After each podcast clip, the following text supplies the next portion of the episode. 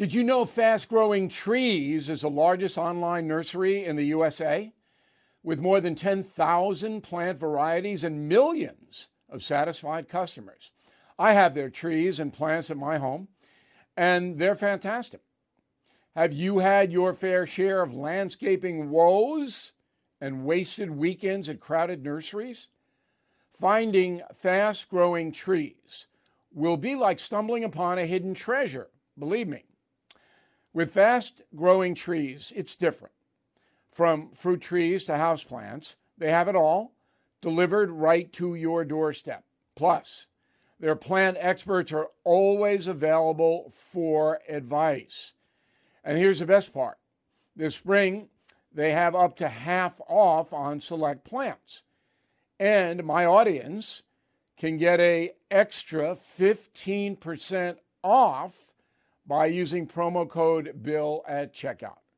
So please go to fast growing trees dot com, use promo code BILL at checkout. Bill O'Reilly here, Thursday, November tenth, two thousand twenty-two. You are listening to the O'Reilly Update. Here's what's happening across our nation. President Biden claims he's willing to compromise with Republicans. Georgia prepares for yet another vote. Russia pulls back in southern Ukraine. A new report ranks the most polluted cities in America. Also ahead, will Trump and DeSantis go head-to-head? But first, the president holding a White House press conference after the vote.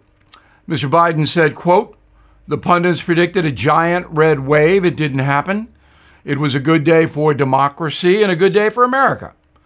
I'm ready to compromise with Republicans, but I will not compromise on abortion," unquote.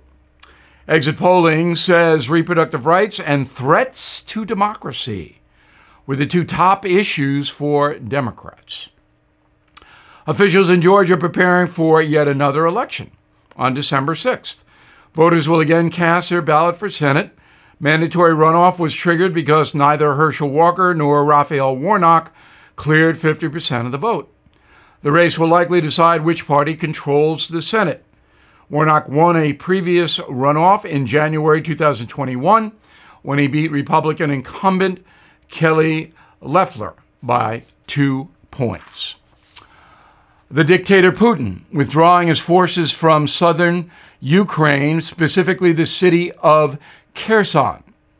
The top commander of the Russian army relocating twenty thousand troops back to Crimea.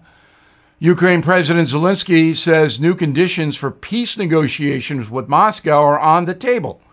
Future talks must include war crimes, financial compensation, and return of territory. Well, of course, none of that will happen under Putin. The World Population Review ranks the most polluted cities in America. Towns are judged by sewage, air quality, toxic waste, access to clean water, and vermin, rats and roaches. The most polluted, New York City, Houston, San Diego. Very surprised to hear that. Newark, New Jersey, and the most polluted place in America, Los Angeles. Compared to the national average, folks in L A have a higher rate of cancer, asthma, and respiratory infections. In a moment, a possible Republican problem, Trump versus DeSantis. Right back. Everything is expensive these days, you know that. The government is printing trillions of dollars and consumer prices higher than ever. If the government continues its printing and spending, the dollar could continue its free fall and lose its coveted role as the world reserve currency. Let's hope that doesn't happen. But there are a few things you can do right now. American Hartford Gold can show you how to protect your money, your retirement, your hard-earned savings against inflation by helping you diversify a portion of your portfolio into physical gold and silver. Start with a short phone call, and they can have physical gold and silver delivered right to your door or put inside your four oh one k or I R A. So please call or text them right now. Tell them Bill O'Reilly sent you. Call eight seven seven, four four four, GOLD, eight seven seven, four four four, GOLD, or text GOLD to six five five three two. Again, that's eight seven seven, four four four, GOLD, or text GOLD to six five five three two. Time now for the O'Reilly Update message of the day. The big winner in Tuesday's vote was Florida Governor Ron DeSantis, who now turns his attention to possibly running for president. However, one man stands in the way. That would be Donald Trump. So let's run down some data. Donald Trump's favorability, according to the Real Clear Average this month, thirty-nine percent. Unfavorable, fifty-five percent. In Florida, the election results had Ron DeSantis winning the governorship sixty percent. His opponent, forty percent. Landslide. DeSantis won by one point five million votes in the Sunshine State. Last time he ran, he won by thirty thousand votes. Money. Since leaving office, Donald Trump has raised five hundred million dollars. Now, he's given a lot of that away to Republicans running for office. He has, Donald Trump, one hundred million dollars left for a future presidential run. And of course, he is the most prolific money raiser in American history. Ron DeSantis raised two hundred million dollars to run for re-election. He has ninety million dollars left if he wants to run for president, so he's not far away from Donald Trump. Polling in Florida, no surprise, citizens would like DeSantis to run for president over Trump, forty-eight forty. Nationwide, Trump forty-seven percent for president, and these are Republicans, of course. DeSantis twenty-eight, but rising. Now, a Trump-DeSantis primary would be very bloody, and it would hurt the Republican Party because both men would have to go after each other, and whatever they said would be used by Democrats down the road. There really isn't anyone else in the Republican Party at the level of Donald Trump or Ron DeSantis, so it's down to them.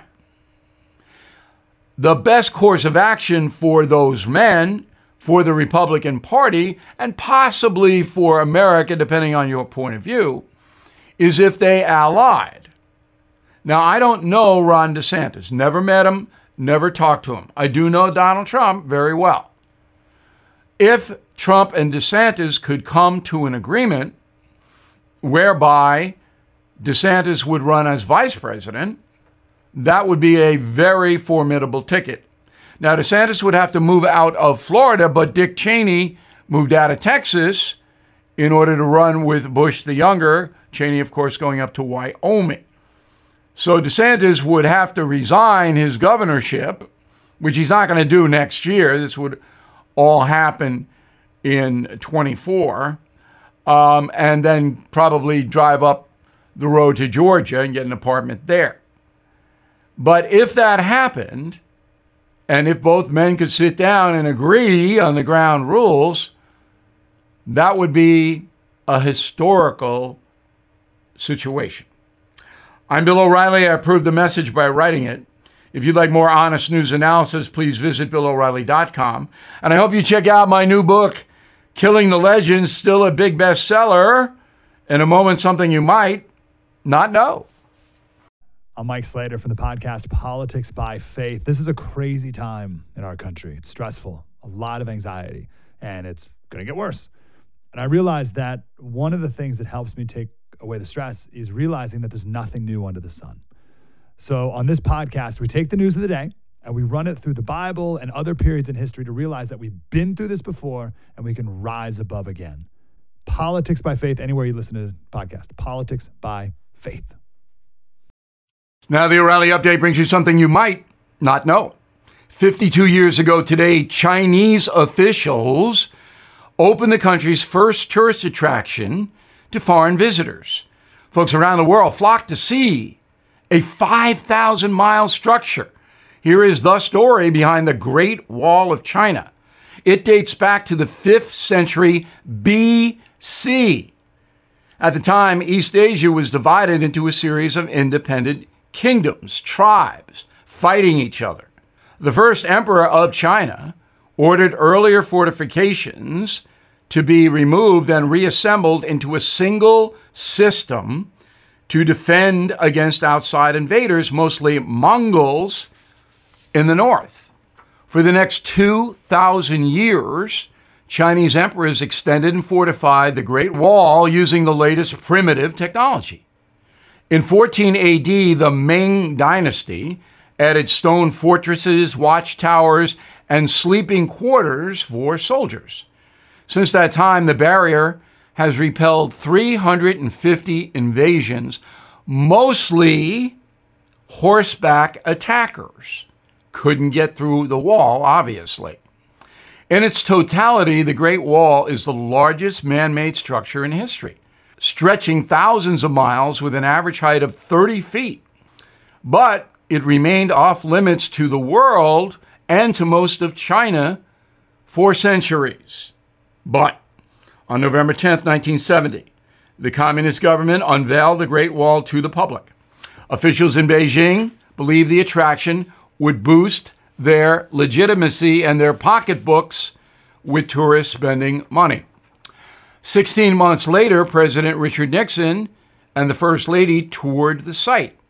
Said Nixon, quote, "This exceeds all expectations.